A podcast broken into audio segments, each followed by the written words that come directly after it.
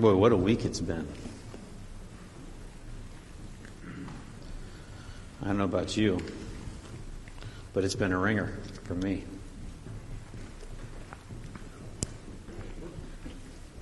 Thank you. Anybody else? Yeah? A few?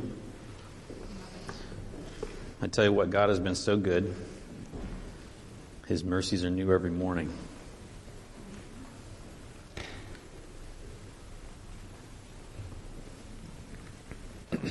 Before we get started proper today, I'm going to recognize a couple of things we've been sharing here.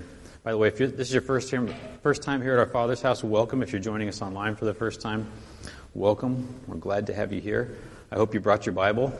If you're at home, it's easy. You can go to your bookshelf and grab your Bible. If you're here and you forgot your Bible, get your phone out really quick and download an app. But we dig into the Word here at our Father's house, and we're going to be in the Word today. And we've recently been in a series of teachings about prayer. And last week during our Encounter Sunday, we had just a wonderful time in prayer with one another, praying over one another, just being encouraged by the Lord, being encouraged in the Lord. We had some prayer for healing that took place. It was a wonderful, powerful time. And today we're going to be continuing in that same thread, speaking about prayer. As we've been journeying in the Lord over these past several months, we've seen an increase in His presence among us.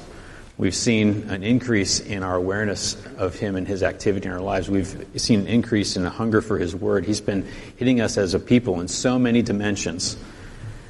And we've noted the enemy does not like that. He's been attacking us through this time in various ways. We've lost 2 folks to COVID. We've seen other people have that. Tim had a stroke, and thankfully the Lord has just completely healed him of that. We've seen many things coming our way. I'm going to share a couple of things here with you today, but the first one that I'd like to share and have us pray about is something that just happened this morning. Caitlin Guild was in a car accident on the way here this morning. Okay, so we're going to pause now, and we're going to pray for her, because my understanding is she's being transported up north right now and may have suffered a brain injury. So we want to be praying for her right now, okay? So, Father, we just come before you. Jesus, we know that you are good. And, Lord, we know it is your will to heal. So right now, Lord, as your people here, Lord, we lift up our sister before you. And we say, come, Holy Spirit. Come, Holy Spirit, and bring healing to her body right now. Bring healing to her body, to her mind, over her spirit right now, Lord. We just protect her from trauma, Lord. We protect her from any permanent injury. And right now we speak a reversal of everything that has taken place in her body. We thank you, Jesus. We plead the blood of Jesus over our sister. We thank you for her right now, Lord, and your protection over her. Lord, I thank you for the compassion that you have released among us. Let it go forth and bring healing to her, Lord. We thank you for your grace, Jesus, in your mighty name. In your mighty name, Lord. In your mighty name, Jesus. We thank you, Lord. Lord, bless the hands of those that are attending to her right now, Lord Jesus, and we pray your peace over her right now. In Jesus' mighty name. In Jesus' mighty name. Hallelujah, Lord. Hallelujah, hallelujah. As we're here this morning, if she comes back to your mind, just be praying for her. We're just going to bathe this in prayer. It's been a season. I brought this up this morning. Some of you have heard about this week. A couple of you. This is a block of cherry wood. On Tuesday, I was out in my wood shop that the boys and I have been putting together, having a good time. It's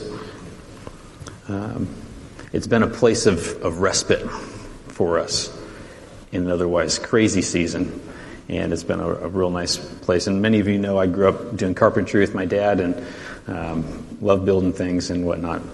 And so I went out there because it's been a rough season. I'm just going to get a few minutes. I'm going to get on my table saw and cut some wood. And so I've been around power tools most of my life. And so I was pushing this piece of cherry wood through and had knocked off a couple edges, straightening it out. And I pushed it through one last time. I had the push stick and got all the way through and gave it that last nudge. Figured it was good. And I lifted up my hand. And that block of wood right here caught on that last tooth. And if you've been around table saws at all, you know that's not a good place to be in. So as I had my underbelly here exposed, that table saw sent that piece of wood right back here into my rib. This right here is the track that the saw blade took through the wood as it launched it into me. I have never been hit so hard in my life. I have never been hit so hard in my life. It knocked the wind out of me so hard. I know my rib cage flexed because I got hit here, but my ribs are hurting my back and on the side here. And nothing felt right inside. Punched the wind right out of me. And I came stumbling out of the shock. Scared everybody because nobody knew what was going on. I couldn't say anything because I had no wind in me. And I just knew I was hurt. You ever been hurt so bad you don't know? You're kind of afraid to look at it to find out how bad it actually is. You just don't know what you're going to find. And I lifted up my shirt, and I hurt myself pretty good.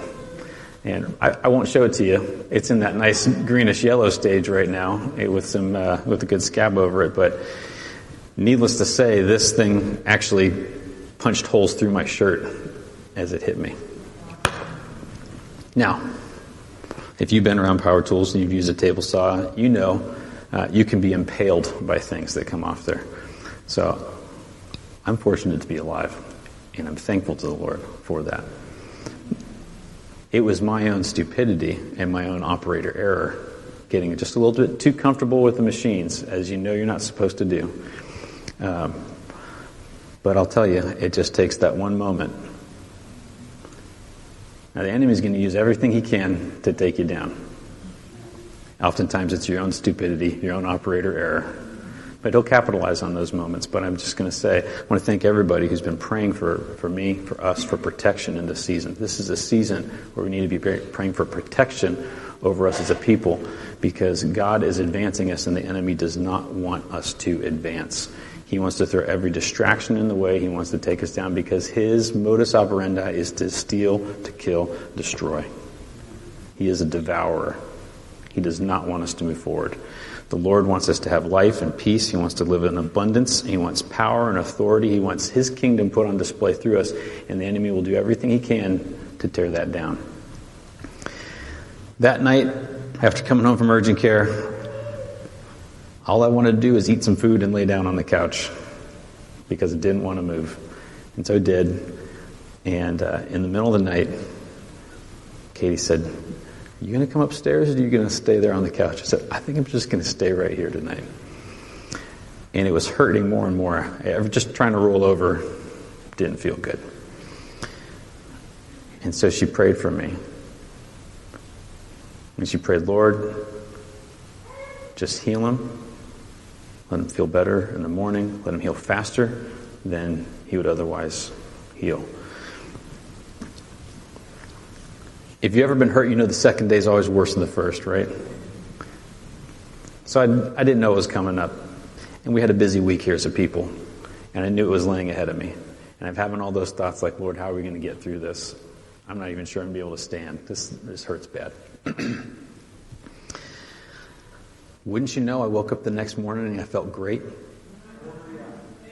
Praise the Lord. Praise the Lord. I'm not talking 100%. I'm talking about 80%, right? But when I was feeling about 45% the night before, thinking tomorrow's going to be worse, I didn't know I was going to get. But 80%, I'll take it. I'll wince every once in a while. That's fine. I'm doing okay. I felt better in the morning than I did going to sleep that night. I was so amazed. It was, to me, it was markedly different. I've been hurt enough times to know that's not the normal trend. And so I just want to give glory to the Lord and thanks to him because prayer is powerful. We are called to healing. We're called to be those who release healing and have faith for healing, because he's the healer and we're his. So today we're going to be talking about healing. We're going to be talking about healing prayer, and I'd like us to spend some time praying, because you have a room full of folks this size. There's a good chance somebody has something that needs healed, and you have an audience like we have online. There's a good chance somebody there has something that needs healed, so we're going to be doing some prayer this morning. But I want to start off by talking about another testimony, and this is a testimony of what I went through in coming back to the Lord and the conditions of that for me. Some of you may not be aware of, but when I was a teenager and when I went into college, I did a little bit of running away from the Lord, and I would say drifting away from the Lord. And the Lord was so faithful in how the Holy Spirit attended to me in that season. I was a believer, I was baptized in the Holy Spirit, and I was running. I'm sure nobody else has ever been in that situation before, but I was there. Some of you parents might have children that are in that situation right now. I was there. And just prior to this was in my senior year in high school, and I had a bad breakup, and it really rocked me pretty hard. And I would say that was kind of the instigating point of what took place beyond that. Those things can be serious for folks, especially young people. And it really hit me hard. I remember being in church on a Sunday morning, and we're praising and worshiping, and I was not in a praising and worshipful place. And I was hurting pretty hard. And I can't remember if my emotions were showing or not. But there's this man named Isaac at our church. He was this tall man. He was just joyful about the Lord. He had a challenged life like the rest of us. But he picked up on something in me. And he came over, and I remember he just held me in his arms, and he wept and just prayed over me. And I fell apart. I remember sobbing in this man's chest. I still drifted off on my way. But I look back on that moment as the Lord was using another brother to hold me in my hour of brokenness, even though I was about to go on a journey of my own way. God's just so faithful, folks. He's so faithful. After sowing some wild oats, and Katie and I started dating, and I was home for one vacation over the summer. I think it must have been back in 2003. The summer of 2003, we went back to our church in Oakland, California, Shiloh Christian Fellowship. I shared a little bit about that here a few weeks ago. But they were having it was a Sunday morning, they were having a guest minister who was going to be doing kind of a multi-night conference there. And his name is Randy Clark. I don't know if anybody's heard of Randy Clark, but Randy Clark Ministries is a powerful healing ministry that moves throughout the world. And I'd grown up in the church, and I'd seen many big-name folks come through, healing ministers, prophetic folks, worship, big names, and some of them are still big names today. But what I always remembered was you'd have the one person come in, they would pray for everybody, or they would prophesy over everybody, or they were God's instrument in that place for things to happen. And that was a model that I think was in the world for a season. But this was for me a shift in my experience, and I think a shift in what God was doing in the Spirit as well. We went to this service, Sunday morning service, and I still love the Lord, but I was on my own path at that point in time. And the Lord grabbed hold of me in that service, because for the first time, I was hearing from a man who is coming to speak to us about impartation of the gifts. And he was there to speak to us about how when he takes people to go minister in different places, most of what takes place ministry-wise comes through them and not him. And so he started sharing testimony after testimony after testimony of being in these places, these where lifeguards or hamburger flippers or truck drivers or construction workers or businessmen are laying hands on the sick and dramatic healings are taking place. And I thought, I've never heard anything like this before. Now, my dad had always been one who's wanting to minister in the marketplace. He's always been one who, if it says that we can pray for healing, let's pray for healing. So I had experienced that, but I never heard a big-name minister come through and say, what God's called me to is to release the body of Christ and to train them into their gifts and to bring them into places and opportunities where they can go and they can see things taking place. And it grabbed hold of my heart. I believe it grabbed hold of my heart because that's what Jesus has been about the whole time. The whole time. And it's a shift in season to where we recognize that it's not about the one man. It's about the body of Christ ministering in the earth. We had family parties going on that weekend.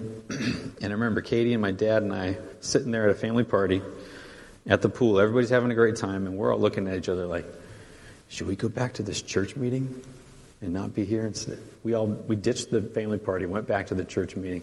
And I remember it was in that time that I said, Lord, I just want to give whatever I have to you for whatever this is. I want what you have for me in this. And I remember not even being prayed for by Randy. He had his right-hand man there, and he prayed, and I remember we went out in the Spirit. We got slayed in the Spirit. I don't know what happened for hours. But I remember waking up and with other people waking up on the floor like, what just happened? And I remember wanting to test drive this thing as soon as I could. And when I was, I started trying to pray for people, and they weren't getting healed. But I was hungry, and I kept trying and just waiting. Okay, Lord, I know you've done something because you've changed something in me. But I also recognize there's fruit in my life where now I've responded. I've changed course. I've repented, and I'm seeing my relationship start to grow with him more and more and more. But that was a turning point for me, was recognizing that the body of Christ has been called to minister. And it doesn't mean that everybody needs to be a pastor. And it doesn't mean that only the pastor is the one supposed to minister or the big-name evangelist that comes into town. The body of Christ is called to ministry. We're called to powerful, effective ministry. And it was all supposed to be that way. Let's go to Luke. Let's start in Luke chapter 5. This is a roundabout way to get to what we're talking about. Bless you. Luke 5:17. This is the story of Jesus healing the paralytic. You remember the man who's been lowered through the ceiling by his friends? If you've ever watched The Chosen, this is a really great episode. Yes. This was what we're going to share here is a mechanism in the Spirit that I remember learning here in this house. Okay? As we came back, I came back to the Lord like I shared, and it was a couple years before we saw anything really take place healing through our hands. But I remember it was April of 2005. We were here at the church, and I was on travel on the other side of the country. And I remember Katie called me up. She said, we had a Sunday evening service with a bunch of the young adults, and all of a sudden healing started breaking out in the service. I said, what? She said, yeah, people were getting healed, and the Spirit of God was showing up. I was like, I'm on the wrong side of the country right now. I need to get home. And I remember coming home, and that there was a visitation that took place for probably a month and a half or so here. And we learned a lot in that, but it was that for us was when we were really activated in the things that the Lord had imparted to us in that gathering there that I shared with you. And we started digging into it. And along the way, I remember learning about a mechanism that takes place in this passage here. So let's read it, starting in verse 17. One day, as he was teaching, Pharisees and teachers of the law, who had come from every village of Galilee and from Judea and Jerusalem, were sitting there, and the power of the Lord was present for him to heal the sick. Some men came carrying a paralytic on a mat and tried to take him into the house to lay him before Jesus. When they could not find a way to do this, because of the crowd, they went up on the roof and lowered him on his mat through the tiles into the middle of the crowd, right in front of Jesus. If you haven't seen The Chosen, you're going to have to try to figure this out with your brain, but they got up on top of the roof, they tore a hole in the roof, and lowered their friend down before Jesus. They were that desperate for him to get there. They couldn't get through the crowd. It was too dense. Have you ever been in the crowd that's so dense you can't move? It was one of those. And so they found a way because they knew that he needed Jesus to bring him healing. When Jesus saw their faith, he said, "Friend, your sins are forgiven." Wait, I thought that they wanted his paralysis to be healed. That's what happens at the end of this story, right? But what did he say? "Friend, your sins are forgiven."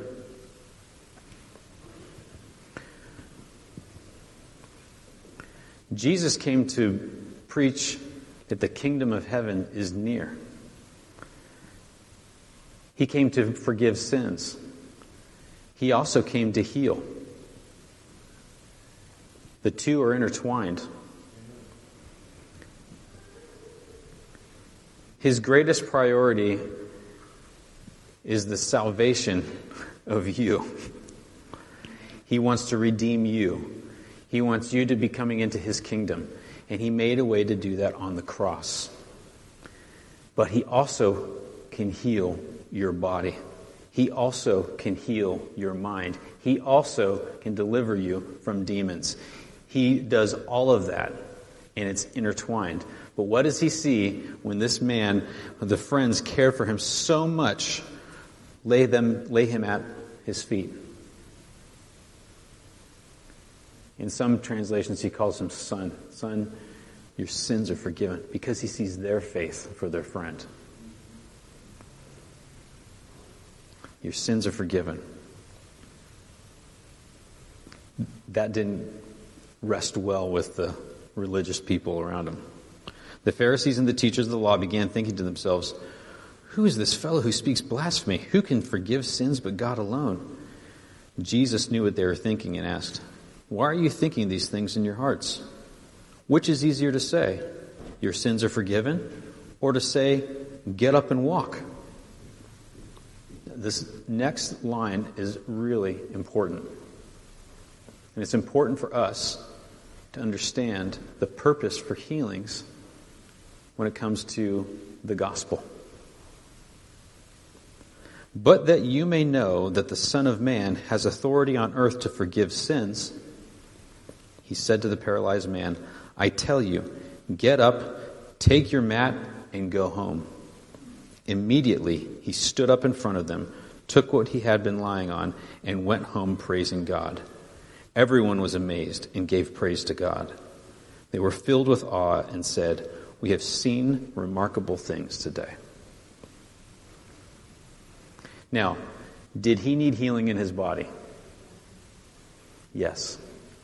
Did he need forgiveness of sins? Yes. Jesus forgave his sins, but who can forgive sins but God? So for him to say that is an affront to the religious spirit in that place. And it reacted. And so what he said is, because how am I supposed to verify that you can actually forgive sins. Just because you say something doesn't mean that it's actually real or it's going to happen, right? But he says, which is easier for me to say? The words are easy to say both ways.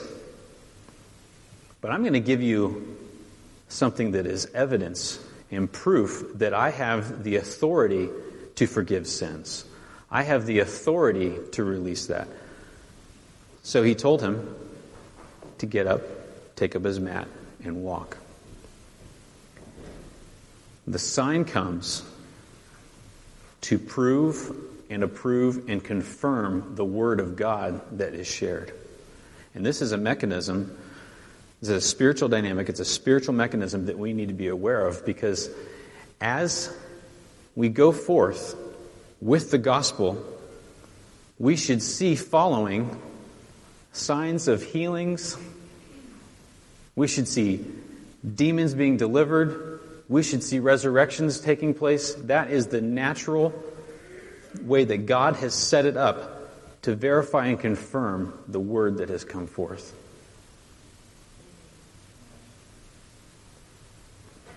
And this is I'd say one of the most complete pictures of that in the life of a single person in the Scripture.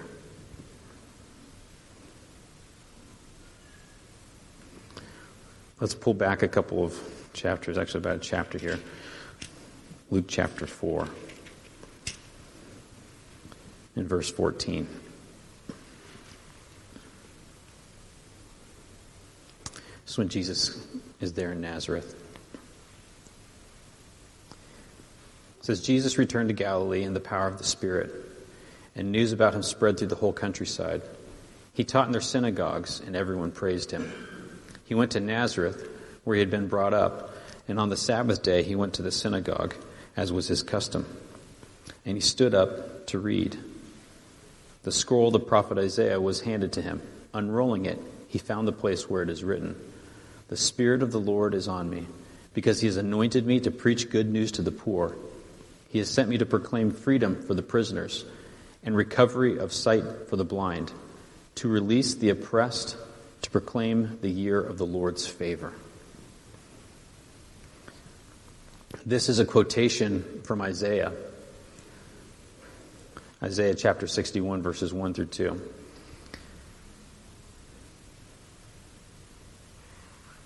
He says after this, "Then he rolled up the scroll and gave it back to the attendant and sat down. The eyes of everyone in the synagogue were fastened on him. And he began by saying to them, 'Today, this scripture is fulfilled in your hearing.'" He's saying, this scripture speaks about me. I am the fulfillment of this thing. He's saying I'm the Messiah, for those that can read between the lines. Preaching the good news to the poor, proclaim freedom for the prisoners, recovery of sight for the blind, to release the oppressed, to proclaim the year of the Lord's favor. And this is this passage speaks about the Jubilee year, which happens once every 50 years. And it is a time when everything is basically level set again within the Jewish people. You see slaves being set free in that point in time. You see recovery of property during the Jubilee year. It is a reset. And so he's proclaiming the grand thing. What Jubilee was the shadow of, he's saying, I am here now. And so he's talking about how he's going to be releasing the captives. He's going to be forgiving sins. He talks about healing in here. And the healing and the forgiveness of sins are intertwined in his walking forward, his mission in the earth. And it doesn't stop. Let's go to Matthew chapter 8, verse 14.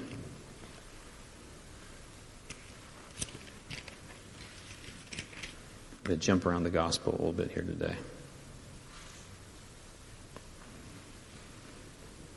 This is when Jesus goes to Peter's house.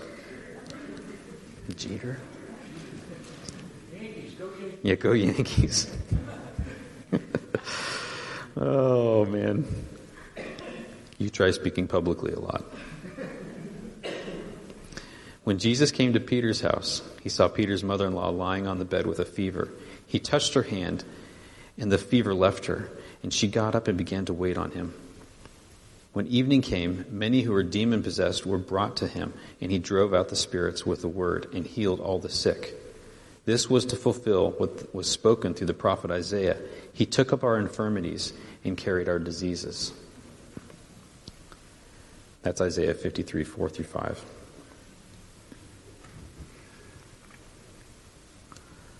That's where we see that is by his stripes we're healed.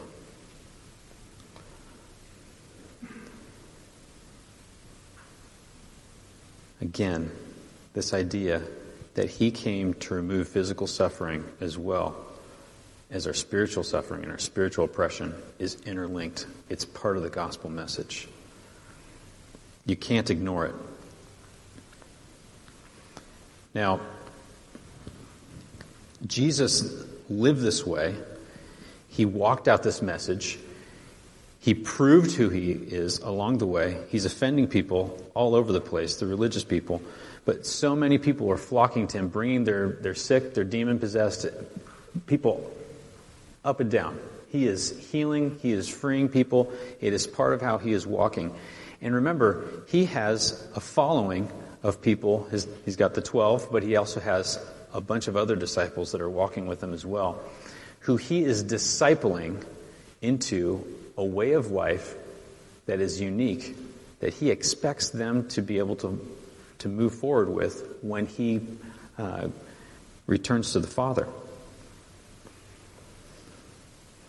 It was never intended that the way of life and the type of activity that he was teaching them to live and walk in was to end when he went home to heaven. It was never intended that that would end when those that he had trained would themselves go home to heaven. When you read the gospel, you wouldn't naturally come to a place that would say, this should stop. You should come to a place that says, this should accelerate. Have you guys read in the Gospels just how much the Lord is talking about how this, if you're to be my disciple, you're to do the same things that I've done. No servant is above their master. I've been showing you guys how to sacrifice yourself for others and to bring about the kingdom into the earth in every place that I've sent you. Do you remember he sent out the 12? He sent them out. Let's look at this in Matthew chapter 10, verses 5 through 8. These 12 Jesus sent out with the following instructions. Do not go among the Gentiles or enter any town of the Samaritans. Go rather to the lost sheep of Israel. As you go, preach this message. The kingdom of heaven is near. Heal the sick, raise the dead, cleanse those who have leprosy, drive out demons. Freely you have received, freely give. He's not gone to the cross yet, but he's been demonstrating this to them. They have been seeing him doing this. He's been teaching them and training them, and now he sends them out to go do these things. And they get to report back. Let's go to Luke chapter 9. This is another version of this. Luke chapter 9, verses 1 through 6. I love the synoptic gospels because you'll find harmonies between them. You'll find the same stories told from three different perspectives. And it's really great to hear what comes up in each one. So again, this is Luke's account of it.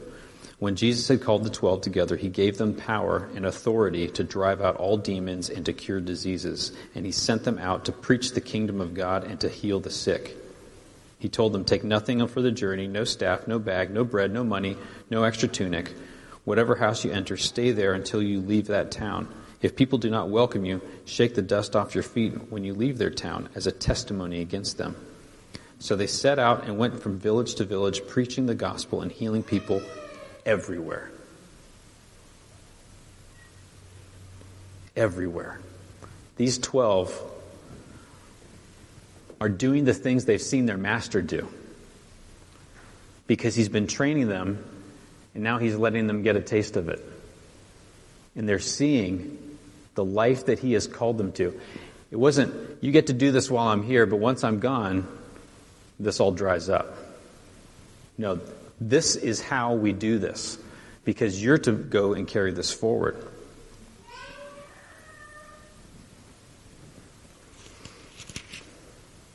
If you go to Luke chapter 10, starting in verse 1, we see this. "After this, the Lord appointed 72 others and sent them out 2 by 2 ahead of him to every town and place where he was about to go.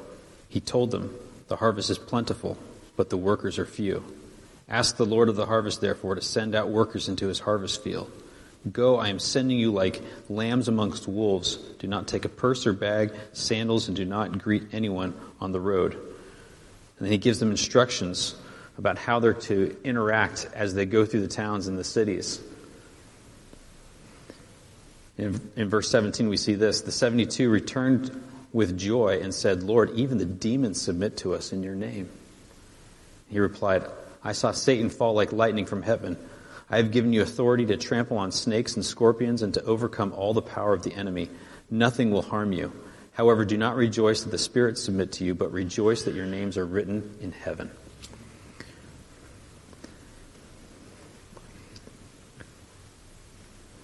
This preaching of the kingdom, this demonstration of spirit and power, is something that is meant to accelerate. We see it starting with Jesus, 1, and then we see it moving to 12, and then we see it 72 are going out. And they're excited to see what's taking place. They're excited to see the demons coming out. They're saying even this, which would suggest that, and of course we're also seeing the healings taking place too, but even these things are taking place. He says, that's wonderful. He's excited. He says, but recognize the most important thing is that your names are written in heaven, because that's what we're after. We should seek to see healings, signs, wonders take place, because they confirm the word that has been spoken. And the word that has been spoken is the gospel of the kingdom. The gospel of the good news that Jesus Christ has come for the forgiveness of your sins, that God sent him because he loved you so much, and all you have to do is surrender your life to him, allow him to be your king, receive his forgiveness, and follow him all the days of your life. Allow new life to come into you through him. We can't earn heaven. Jesus came and bought and paid for it with his life for us. And he says, I'm the only way to the Father. If you want access to him, you have to come through me. And thankfully, I'm so thankful that it's not that we have to be such a good person to be able to get our way into heaven, because how good is good enough? We chase a moving target. But Jesus said, I am the way. Surrender your life to me, and you'll find your life. He brings healing in that same message. He demonstrates his authority, his power over every sickness, every disease. Now, I recognize saying this in this season, in this house, is challenging for us, because many of us are wrestling with the emotion of those that we have lost, loved ones, in a time where we have committed ourselves to prayer and fasting for those that we love. We've seen the rises and falls of the Lord answering our prayers along the way, and we've still seen those that we love pass. the Word of God is still true. The Word of God is still true. And we as a people always have a choice about how we're going to move forward. It's easy to praise God when things are going great for you. It's challenging to praise God when they're not going great for you. When you're in the valley, when you're in the desert, to still choose to proclaim that He is good and to offer Him thanks and praise is a sacrifice. But that's the place where we get strengthened, folks.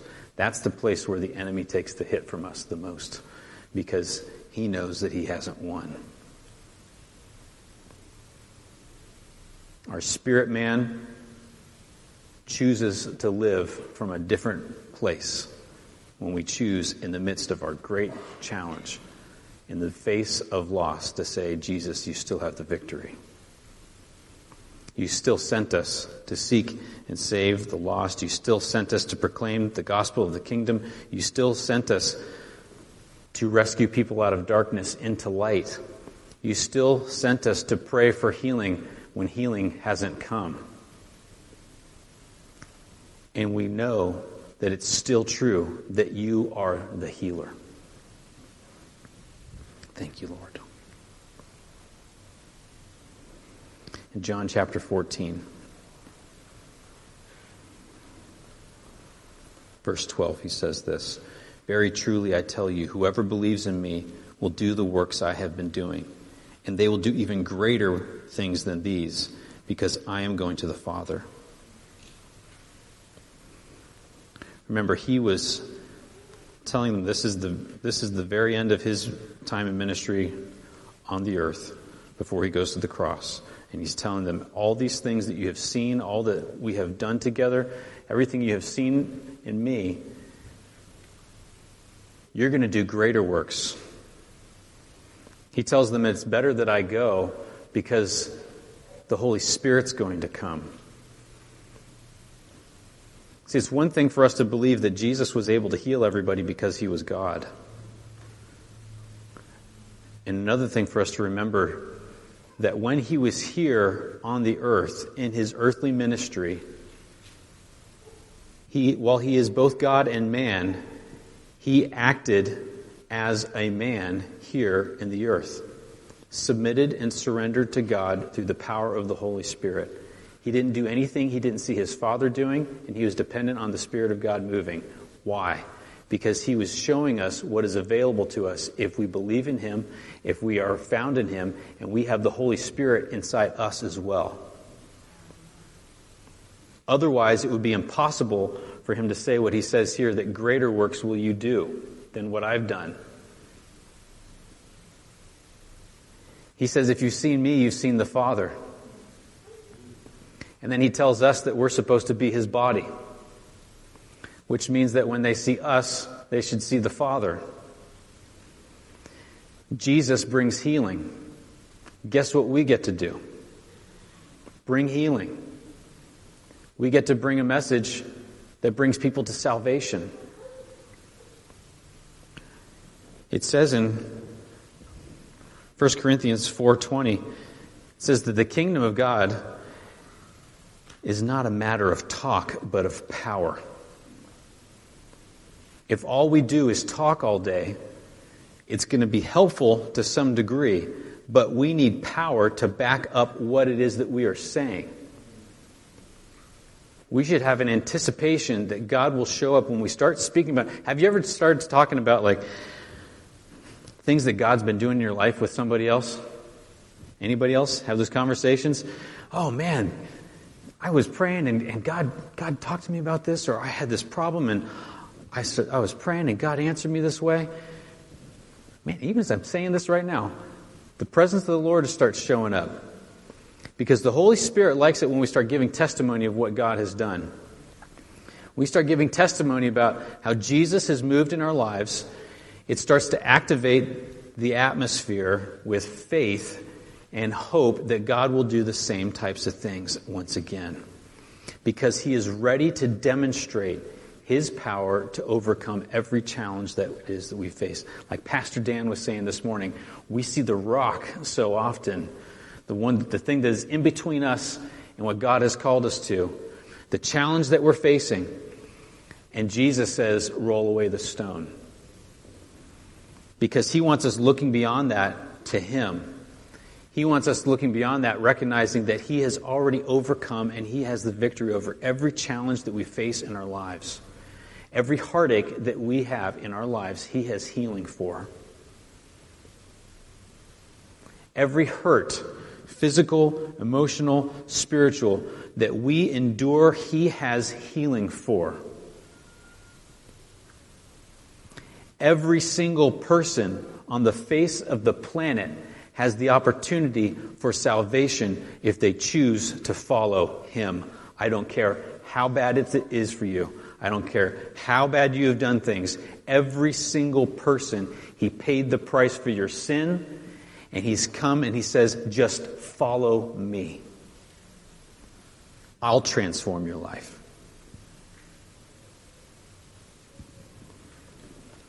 And he's called us into that ministry.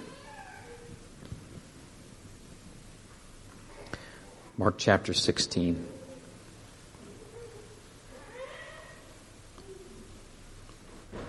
Verses 15 through 20. I'll take a moment here to pause about this part of Mark. Some of you have a Bible translation that will probably tell you somewhere around verse 9 here that these passages aren't found in the earliest manuscripts that we see from Mark. Some people take that to give us license not to have to live by these words. And I'll say this in an even more general term. There's a lot of attack right now on Scripture.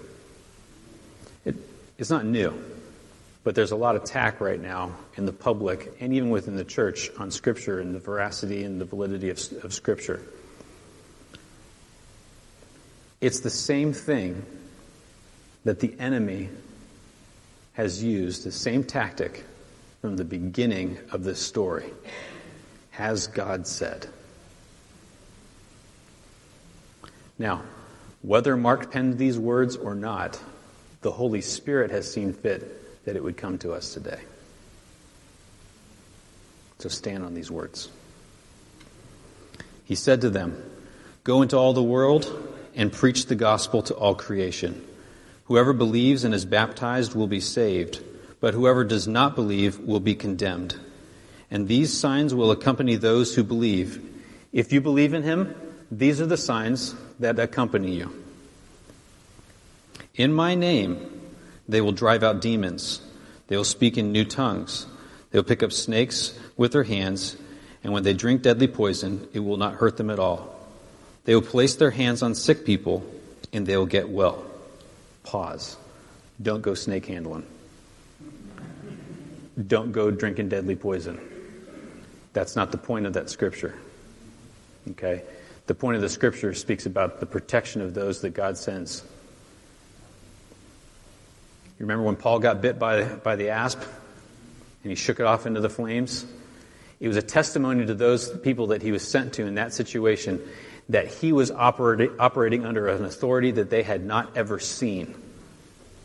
He didn't look for a snake to bite him. The snake bit him. Okay?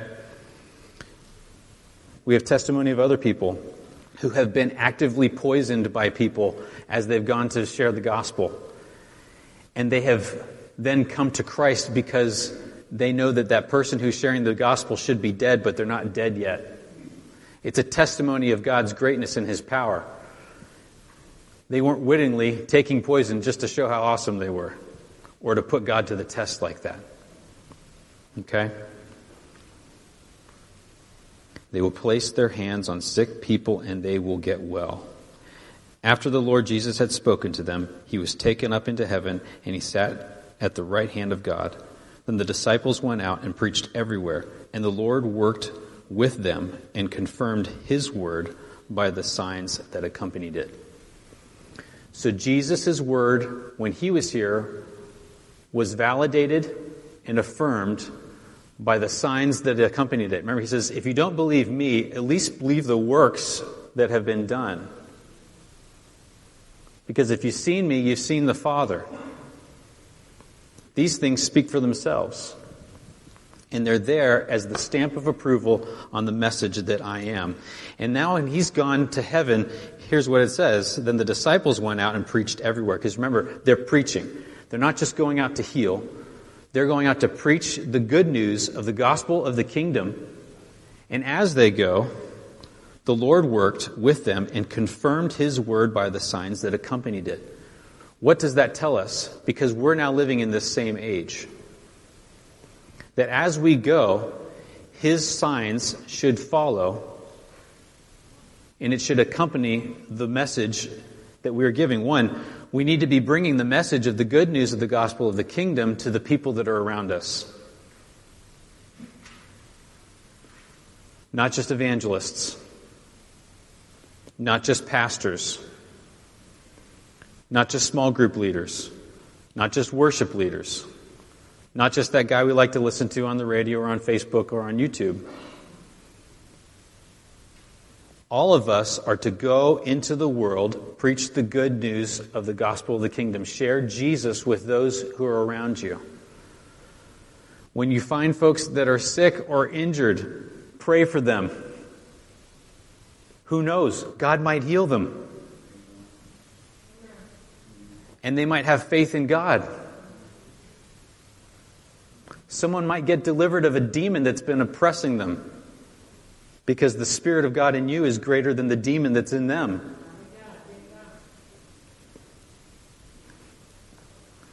Remember the man of the Gadarenes? Break all these chains and he's just, they couldn't control him, and he's naked and crying out at night, scaring everybody. Jesus shows up. The demon says, "Don't torment us. What's your name?" "My name is Legion, for we are many."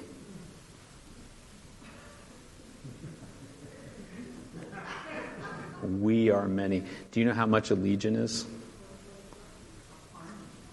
Try 6,000 is a Roman legion. I think it was 2,000 pigs that they went into. And what happened to them immediately? They ran themselves off a cliff into the ocean and drowned. An economy for that region. Scared the people so much they asked Jesus, "Please leave. You'll destroy us here. Keep sending our flocks and herds into the ocean. That's not going to be good." 2,000 pigs were driven into the sea. Imagine the torment that man was under constantly. He wants to follow Jesus. "Just let me come and follow you." And Jesus says, "No, stop. You're now my messenger in this region. Go tell everybody what happened to you." It says when the people came and they found him there, clothed and in his right mind, they were afraid. Because nothing like this had ever happened there. These signs follow those. They should be following us. We live far below the power and authority that Christ has given us. But he wants us to go there with him. This morning we're going to pray. We're going to pray. Some of you have hurts in your body right now. You may be sick. You may have other illnesses that have been going on. You may be waiting on results from the doctor right now. We want to pray for you. And so it'd be stupid of me to get up here and talk about all this and then say, "All right, everybody go home and have a nice week." We need to be praying for one another. First and foremost, though, we always want to give the opportunity for people to come to Christ. If you don't yet know this Jesus, if you've not given your life to him, he came, he is the Son of God, he was born of a virgin, he lived a sinless life that was prophesied about for millennia. God built an entire nation with a culture that was a shadow of the reality that he was meant to fulfill. And he did all that because he loved you so much that he didn't want you to go to hell. Now listen, when all of us are born, because Adam and Eve sinned, we all have original sin. We have a sin nature. We don't have an opportunity by our own works to cleanse ourselves from that. You can be the best person possible that you can think of. You can try to achieve all the good things out there, and none of it will come close to actually winning you salvation and freedom. Jesus came because he was the pure and spotless Lamb, and he chose willingly to go to the cross, to carry your sins, my sins, the sins of the entire world across time. It killed him on the cross. He willingly gave up his life, and he was resurrected on the third day to show that he has victory over death, victory over sin, and he calls all of us into new life in him. And it's a choice that all of us have. He gives all of us the opportunity to give up our way of life and our mastery over our life, which we don't actually have. The Bible tells us that we are actually slaves to sin. You don't have an option there. But you do have the option to choose Jesus because he is better. He calls us out of the kingdom of darkness into the kingdom of light. And he becomes our king. He rules and reigns our life. We are submitted and surrendered to him. And he says, if you lose your life, you will find it in me. You will find the most ideal design and destiny for who God created you to be in him. You may have hints about the gifts and talents that he's put into you, but none of them gets fully turned on until you're in Jesus. Because we were always meant to live in right relationship with our Father, and there's no way back to our Father except through the one and only begotten Son, Jesus Christ, the righteous one, the Messiah. If you want to give your life to Jesus, just know it doesn't make your life easier.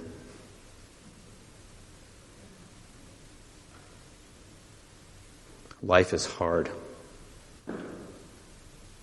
I would rather go through the hard things of life in Christ than try to choose an easy path of life without him.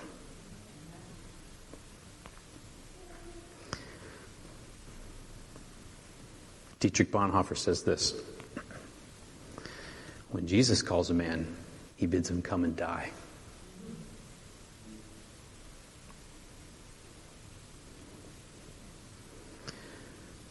But we have the hope of eternal life in him that we begin to live in here and now as we come into his kingdom. If you'd like to receive Jesus,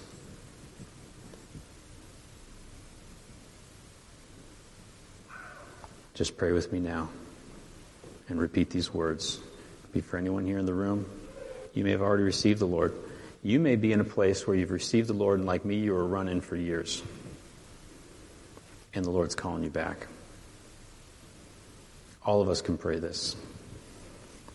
But if you'd like to receive Jesus, believe in your heart that he died for your sins. He's the Son of God. And confess with your mouth that he is Lord of your life. And let's do this. Lord Jesus, I thank you that you died for me. I thank you that you have victory over sin and over death.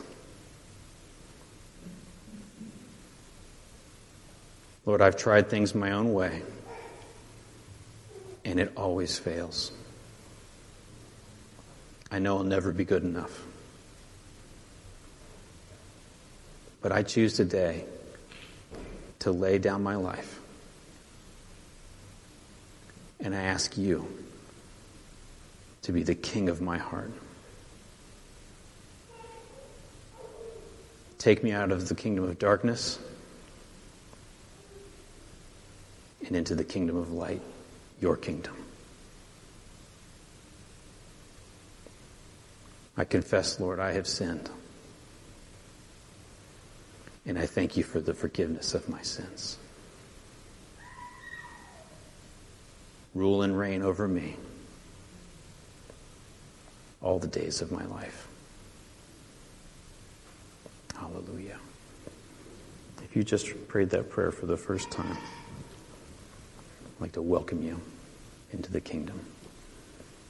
God will transform your life. You'll see changes start to take place in you. Sins that used to feel good will stop feeling good, because the Holy Spirit is living in you, and he doesn't want anything else in his temple. Father, I thank you. Hallelujah. We're going to pray for healing. Before we do, I'd ask Florence, would you come forward, please? I've asked our sister Florence to come up here and pray. Florence, if you have not met her, she's a minister. And she led a church here up in Suitland for 3 years. I think there's a microphone. Here you go. She is a prayer warrior. If you've been on with us when we've been having some corporate prayer nights, I've been so blessed by her prayers. I've asked for her to come here today and pray for an atmosphere of faith in this house and for healing. So if you would, please rise. And Florence, please pray for us as we move into this. Amen. I want us to stand upon the scripture and pray. As Pastor was preaching, he gave us Matthew chapter 10. And I want to read the verse 1. And when he has called his disciples, 12 disciples, to him, he gave them power over unclean spirit to cast them out and to heal all kind of sicknesses and all kind of diseases. Father, we stand in the name of Jesus with all humility, and we ask of your grace to fill us this morning. We ask of your power to move in the atmosphere in the name of Jesus Christ. Father, your word says that except you build the house, the builders build it in vain. Except you watch over the city, the watchmen are watching in vain. Therefore, we stand in Jesus' name. Unless you breathe healing spirit and power into our lives, we will do it in vain. Therefore, we call upon you. May you heal your people. Yes. No matter whatever they are going through, broken hearts, whatever it is, we pray for the spirit of healing. May you renew their faith in the name of Jesus Christ. As it is written in the book of 2 Timothy chapter 1 verse 17, it says that you have not given us the spirit of fear, but the spirit of power and of sound mind and love. Father, we are praying that your spirit of love, your spirit of sound mind will move into everybody in the name of Jesus. Those who have lost loved ones, Father, we pray, restore their joy, restore their home, restore their peace in Jesus' mighty name. We come against any power that contend with the peace of your children. We bring them under the subjection of Almighty God, and we ask of you, O Lord, let your spirit of liberty take over. Yes. Where your spirit is, there is liberty. Yes. Therefore, we prophesy liberty in this house. Yes, in Lord. Jesus' mighty name. Whatever load that came with anybody this house, Father, we pray that that load be left here. Yes, in Lord. Jesus, that lift up the load, lift up the burdens, break every chains that is holding anybody bound right now in Jesus' name. Now, devil, will rebuke you in the name of Jesus, for you have no power over the children of God. Yes, because Lord. They are redeemed by the blood of the Lamb. Yes, they are secured through the resurrection power. Their faith is in Christ Jesus, and in Christ we stand. Yes, Lord. Father, in the name of Jesus, right now, may you speak into every heart this morning. You know the needs of everyone.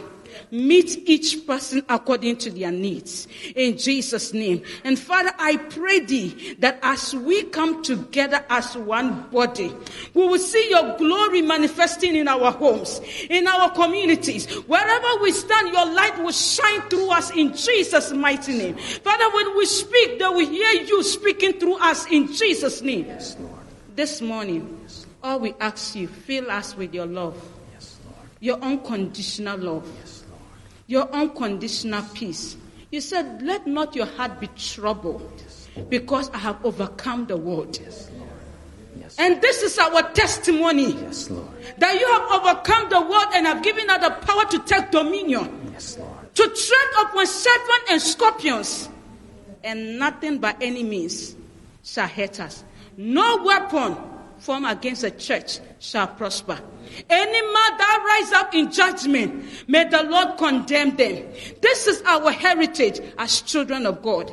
Our righteousness is of Christ. It's not by might. It's not by power. It's not by your knowledge. It's not by what you know. It's all about Jesus. It's all about Jesus. May Jesus come alive in your life this morning. Hallelujah. Push away whatever it is in the name of Jesus. And embrace Jesus. He will give you the peace you need. He will give you the joy you need. The unspeakable joy. Father, we thank you. Because we know before we lifted up our voice, you have already heard us. And thank you for restoring us and giving us the healing we need. May you be healed in your bones. May you be healed in your spirit. May you be healed in your marriage. May you be healed in every area of your life. In Jesus' name. And may you walk under the power of the Holy Ghost. In Jesus' name we pray with all humility. Amen. Hallelujah. Hallelujah. Amen. Hallelujah. Hallelujah. Hallelujah. Does anybody have any pain in their body? Anybody have pain in your body? Yep, okay. Anybody waiting on results from the doctor and it's got you anxious right now? Okay, keep your hands up if you answer yes to any of these situations. Does anybody have a loved one, a family member that is sick or ill or in pain that needs healing? Anybody? Okay. All right. This is what I'd like you guys to do. I'd like you, those that are around, those that have their hands raised, to go to them. Because we're going to be laying hands on folks. We're going to be praying for them. You can stand. The reason I asked a question about if you have a loved one who's not here that needs healing, you can stand in proxy for that person. We've seen it happen where people will get healed because of a loved one, that connection. Just make your way around those. Is there anyone here this morning who's brokenhearted? Brokenhearted. Yeah, okay. Yeah, you can be sick, you can be infirmed, you can also be brokenhearted simultaneously. Some of you might have not enough hands here this morning. That's okay.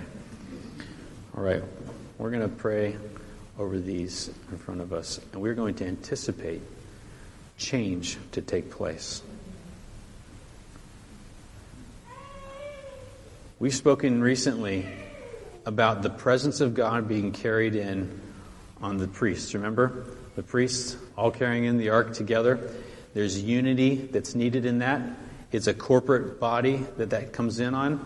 We as the people of God are here right now. Lord, we are here right now. Our eyes are on you and you alone, Jesus. You are the healer. So I want you right now, take a moment.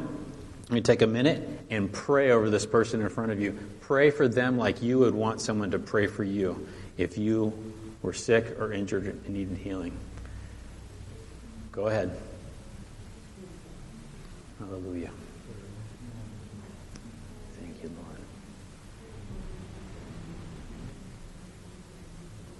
Thank you, Lord.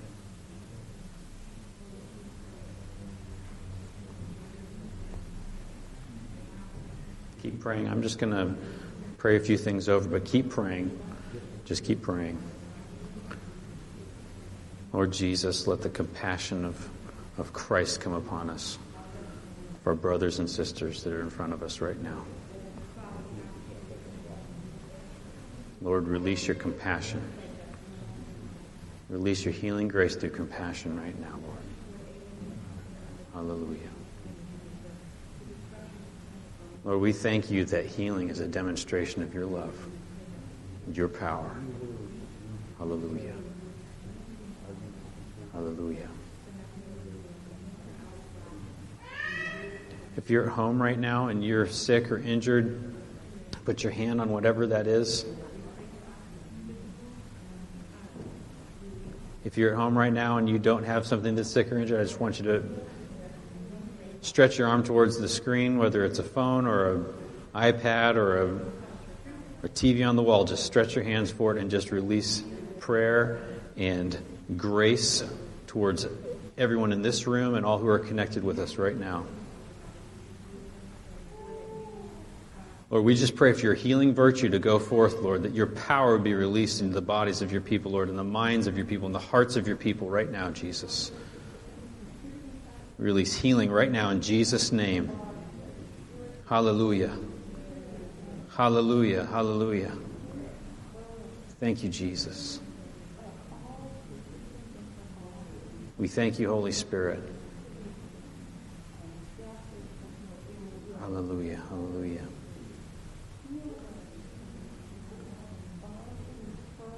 All right, if you've been prayed for this morning and you're feeling the presence of the Lord upon you, if you feel change in your body, just wave your hand this morning. If you felt the touch of the Lord, just wave your hand here this morning. Hallelujah. Thank you, Lord. Thank you, Lord Jesus. Hallelujah. Thank you, Jesus. Thank you, Jesus. Hallelujah. Thank you, Lord. Lord, I just pray right now of your people. I thank you, Lord, for how you're teaching us and you're training us in this season, Lord. I thank you for what you're stirring in us right now, Lord Jesus. Lord, I thank you for the healings that you've done. I thank you, Father, for how you've healed me, Lord. I thank you for what you're doing in your people, Lord. We lift up Caitlin to you again right now, Lord Jesus, in this atmosphere, Lord. We just lift up Caitlin to you, Lord, and I speak just a prayer of healing over her brain right now, Lord Jesus, over her spirit, over her body right now, Lord Jesus. Lord, we just pray your protection over her, Lord Jesus. We thank you. We plead the blood of Jesus over her right now, Lord. Lord, that you would bring restoration to her in Jesus' name, speedy recovery to her in Jesus' name. We thank you, Lord. We thank you, Lord. We thank you for her, Father. We thank you that you're sparing her life right now, Lord Jesus, and we just thank you for healing over her right now in Jesus' mighty name. Hallelujah. Hallelujah. We thank you, Lord Jesus. We thank you, Lord. Hallelujah. Thank you, Lord Jesus. Hallelujah. Hallelujah. Amen. Amen. Who got a touch from the Lord here this morning? Anybody get a touch from the Lord here this morning? Yes? Hallelujah. Thank you, Lord. Thank you, Lord. All right. Lord, we just thank you for your grace here today. I ask as we go through this week, Lord, you would meet with us and you would give us opportunities, Lord, to pray with others, to share the gospel, Lord Jesus. I thank you, Lord, that you are going to give us opportunities, Lord, to stretch beyond what we would normally do, Lord. And I just ask that you would give us courage to take that step forward. Lord, I ask that you would give us courage to go at risk with you. And, Lord, I just thank you for an impartation of faith over your people right now, Lord, that you are going to do and act and perform your will, Lord, through us. We thank you, Jesus. In your mighty name, amen. Amen. If you'd like specific prayer for something, do we have a word? Okay. If you like specific prayer for something this morning, I'm going to be up here to the side and invite you to come forward. I'd love to pray with you guys. God bless you.